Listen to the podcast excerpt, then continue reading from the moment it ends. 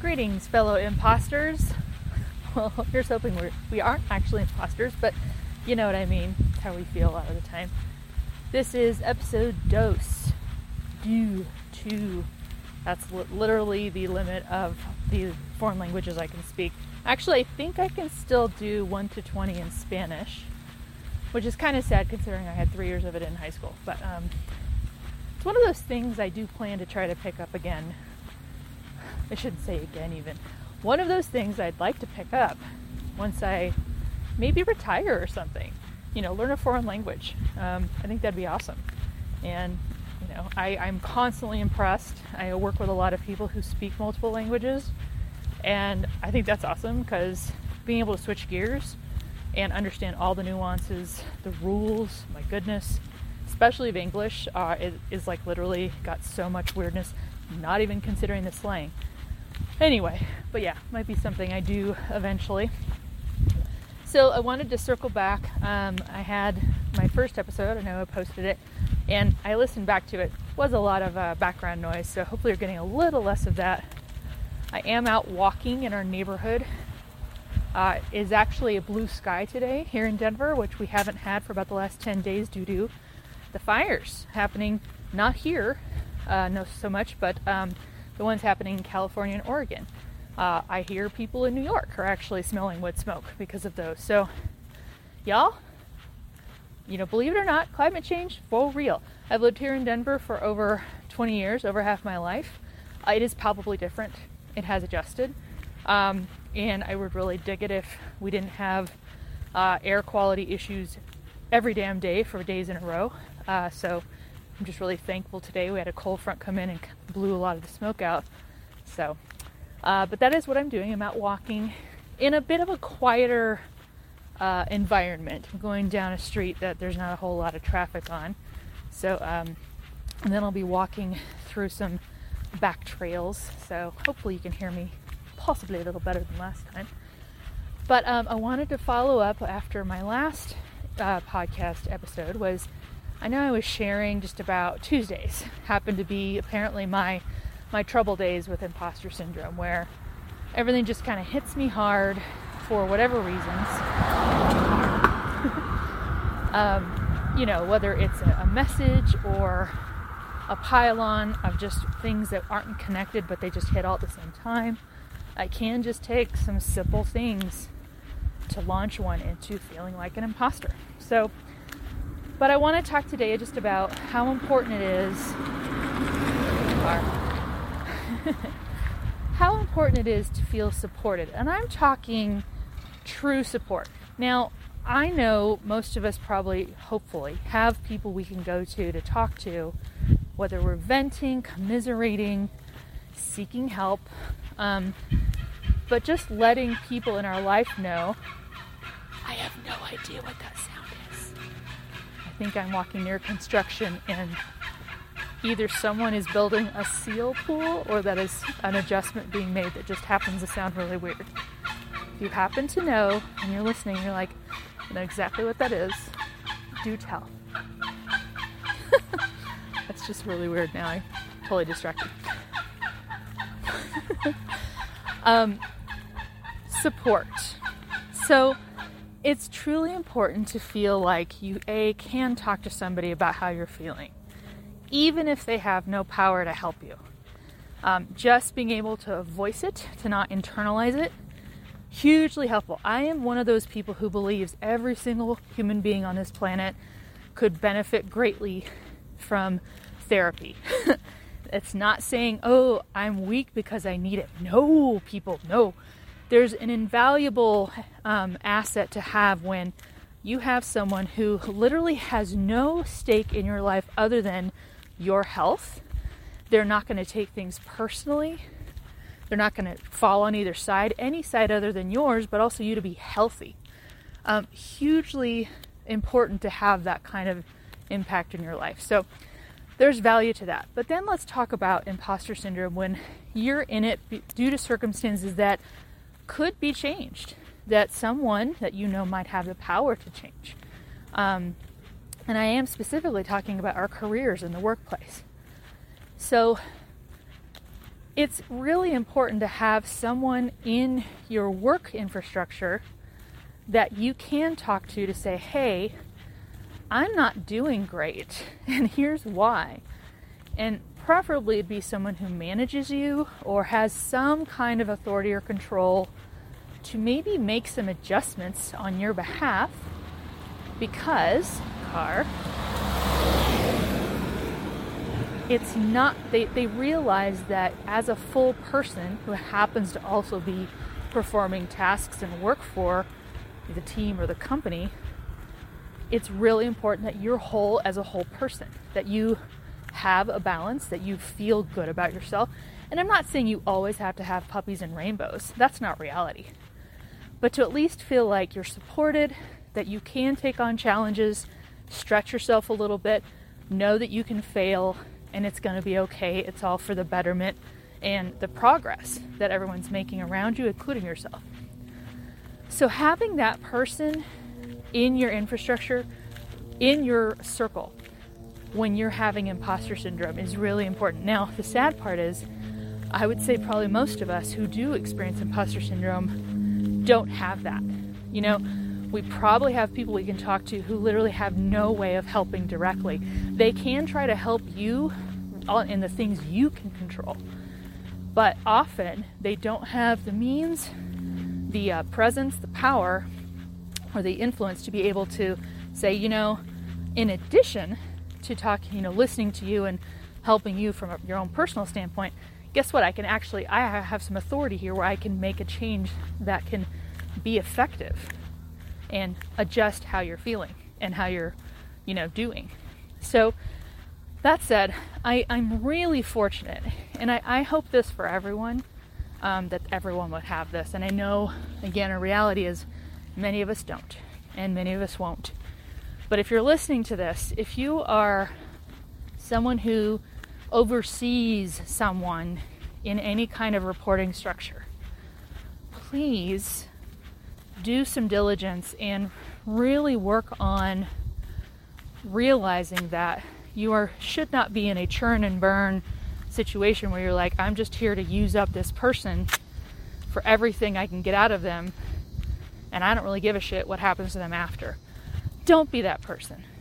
Go the other way and say, and realize that a human is a value as a whole human, and therefore it's really important to use whatever clout you have to a reasonable extent, but also, hey, push some boundaries.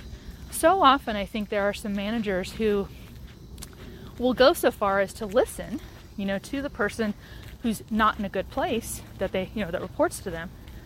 But then kind of be like, well, there's not much I can do about it. You know, I can listen, but that's it. I disagree. And car. Often it does, you know, entail a bit of risk, possibly, um, pushing some boundaries. But guess what? I think when we push boundaries in the direction that we're recognizing that someone who works for you is a whole person and needs to have support and needs to possibly have changes made when it's not working out. And even, y'all, even from the bottom line standpoint, the money part, it costs way less money usually to try to help an existing employee in their current space rather than to say, oh, well, now you're causing too much headache and trouble. Um, I can't help you. Let me fire you and hire someone else that is going to cost you way more money in the long run. Attrition is usually at least half of what you would pay that person in in a year's salary just to try to find a replacement and get them trained up in what they're doing. So that's my ad- admonishment to anyone listening to this who does have managerial um, clout with people who report to you. Please land on that side where you are trying to say, let me help, let me try not only to listen to my direct report, but also see what you can do to help change their situation. And that's what today's primary theme about support is. I'm very ha- lucky. I'll tell you what happened. So, you know, I did have these last couple of Tuesdays where I hit complete imposter syndrome walls and was crying. And my boss knew, you know, I let her know I was just having a rough time. And, and to a degree, I did try to kind of keep it to myself you know, kind of saying, hey, I can muscle through this, I can do this. Um, but it's kind of hard when get on a call with them and you know you cannot keep the tears back and you start crying. Uh, my boss was so great because we were in the middle of a discussion about some of the challenges I've been having, and as soon as I started crying and she could hear it, I, we were not on video because I couldn't handle it right then. She just stopped everything and said, "Hey, hey, hey, hey, hey. Okay, just, just, I'm here. I'm listening. Just tell me."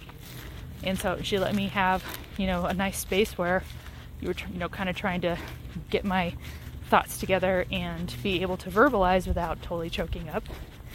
But I was able to do that and come out with exactly what was going on and how I was feeling about stuff.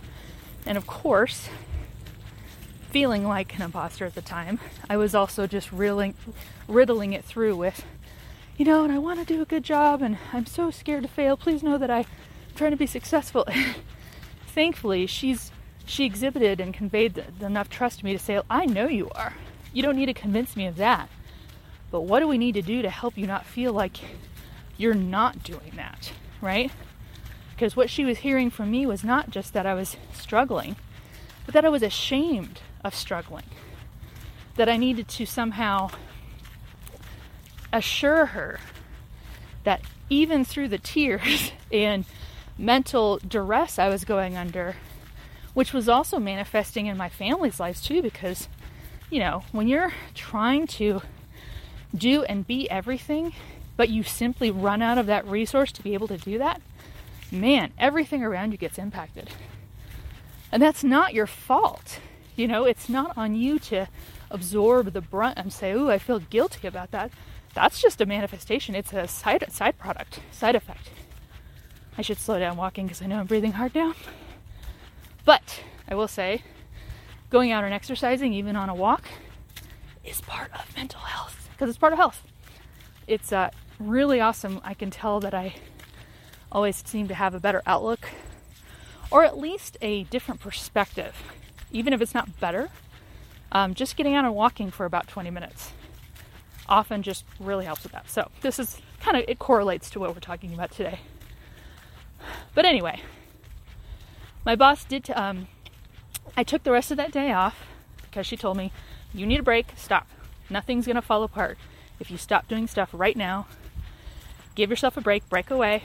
Don't think about work, or try not to."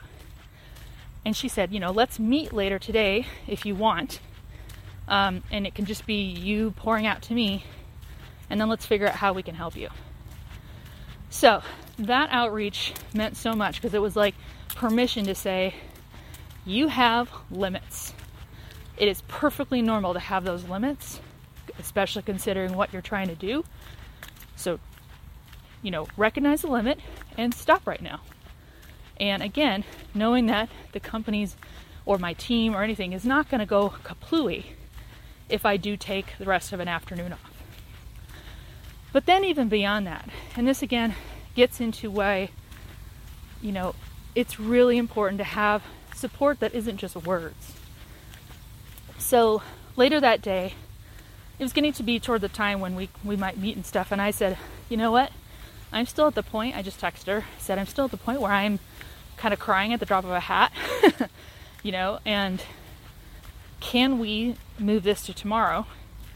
Um, or at least tentatively do that because I, I usually, and knowing myself, usually I tend to when um, once I can sleep through the evening and wake up in the morning, my outlook is typically way better um, and just kind of has a reset. So I was like, I was kind of banking on that, saying, okay, I have a feeling by tomorrow I'm probably gonna, you know, and having rested today, I should have a bit of a better semblance of myself to be able to get together with you and, you know, and even if I needed to still fall apart, I, I also wanted to be able to be have a productive conversation to say, I know you just said you want to help me. I want to be helped, you know. So how can I do that where I'm not just sobbing and gasping for air the whole time? So my boss was totally cool with that. So we um, we diverted our get together till the next day, uh, and I was correct about myself. I did have a little bit of a better kind of grasp on how I was looking at things. So we got together she took me out to lunch, and at that point, I was okay with being in public because I'm like, You know, even if I tear up a little, I'm not going to collapse. Um, which again would have been fine. I know she would have just been like, hey, let's take that in stride if that happens. But we met, um, we had some drinks and some tapas, and but during that, she did more than just listen to me. She reassured me at every step of the way we will get you help. We will make an investment to get you what you need because what, what you're doing right now is not sustainable. We don't want to lose you. You are more important than how successful your team or your efforts are. That's the priority. So, that I've had support in the past by managers, some really good managers, where I do feel heard. I do feel like they at least empathize with how I'm feeling and even sometimes they're like, hey, go ahead and take an, the afternoon off. I'll cover whatever or what have you. But typically that's kind of where it stops. Typically, and let me know if you can relate to this. Uh, back on a somewhat busy road, so apologize for noise. But typically, the support often stops at the point when a structural change or monetary change might need to be made. And that I think is where companies, managers,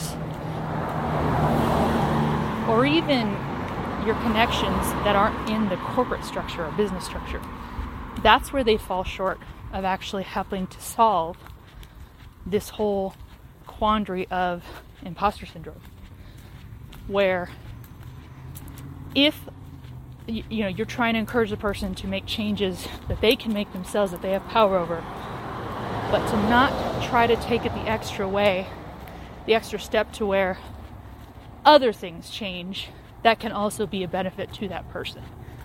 And look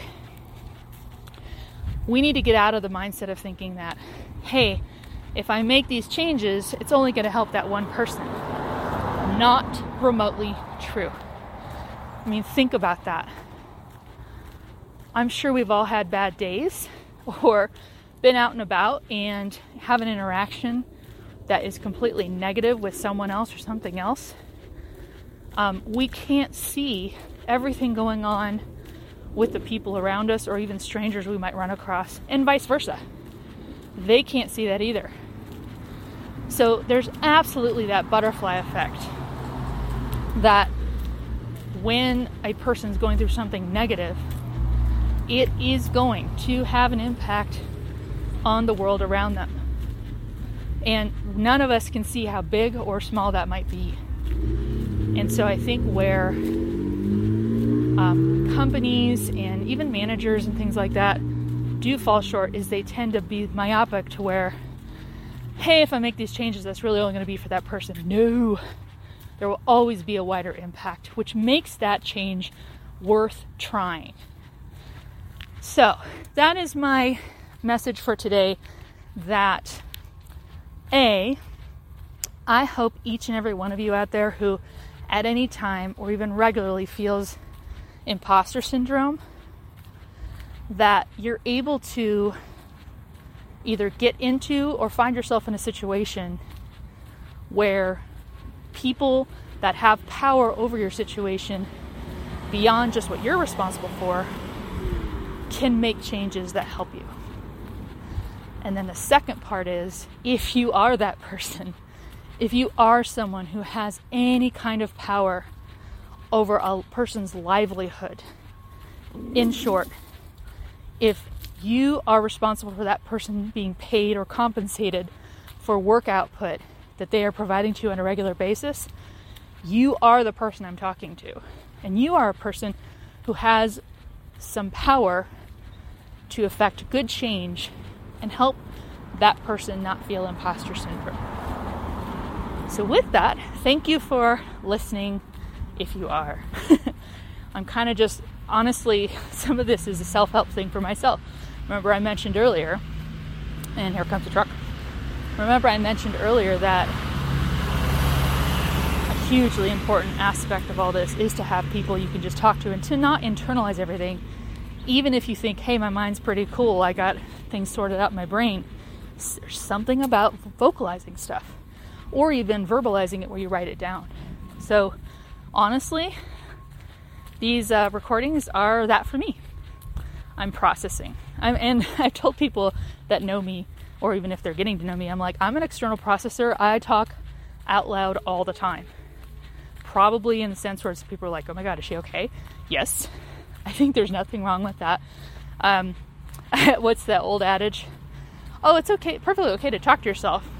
It's kind of weird if you respect yourself to answer back or something like that. But yeah, I'm a big fan of it. So it's kind of what these are doing. But hey, if this is uh, remotely resonating with anyone other than me, cool. Um, and just know you're not alone. And I'd love to hear your thoughts on how you're thinking about stuff and you know what you wish you could have and what we all hope we can have together as we try to tackle this endless debilitating challenging thing we call imposter syndrome so have a great rest of your day and i will be talking to you all soon. Or yes i'll be talking to you and maybe you'll be listening. And uh, let's hope for a better day tomorrow. Okay? Bye everyone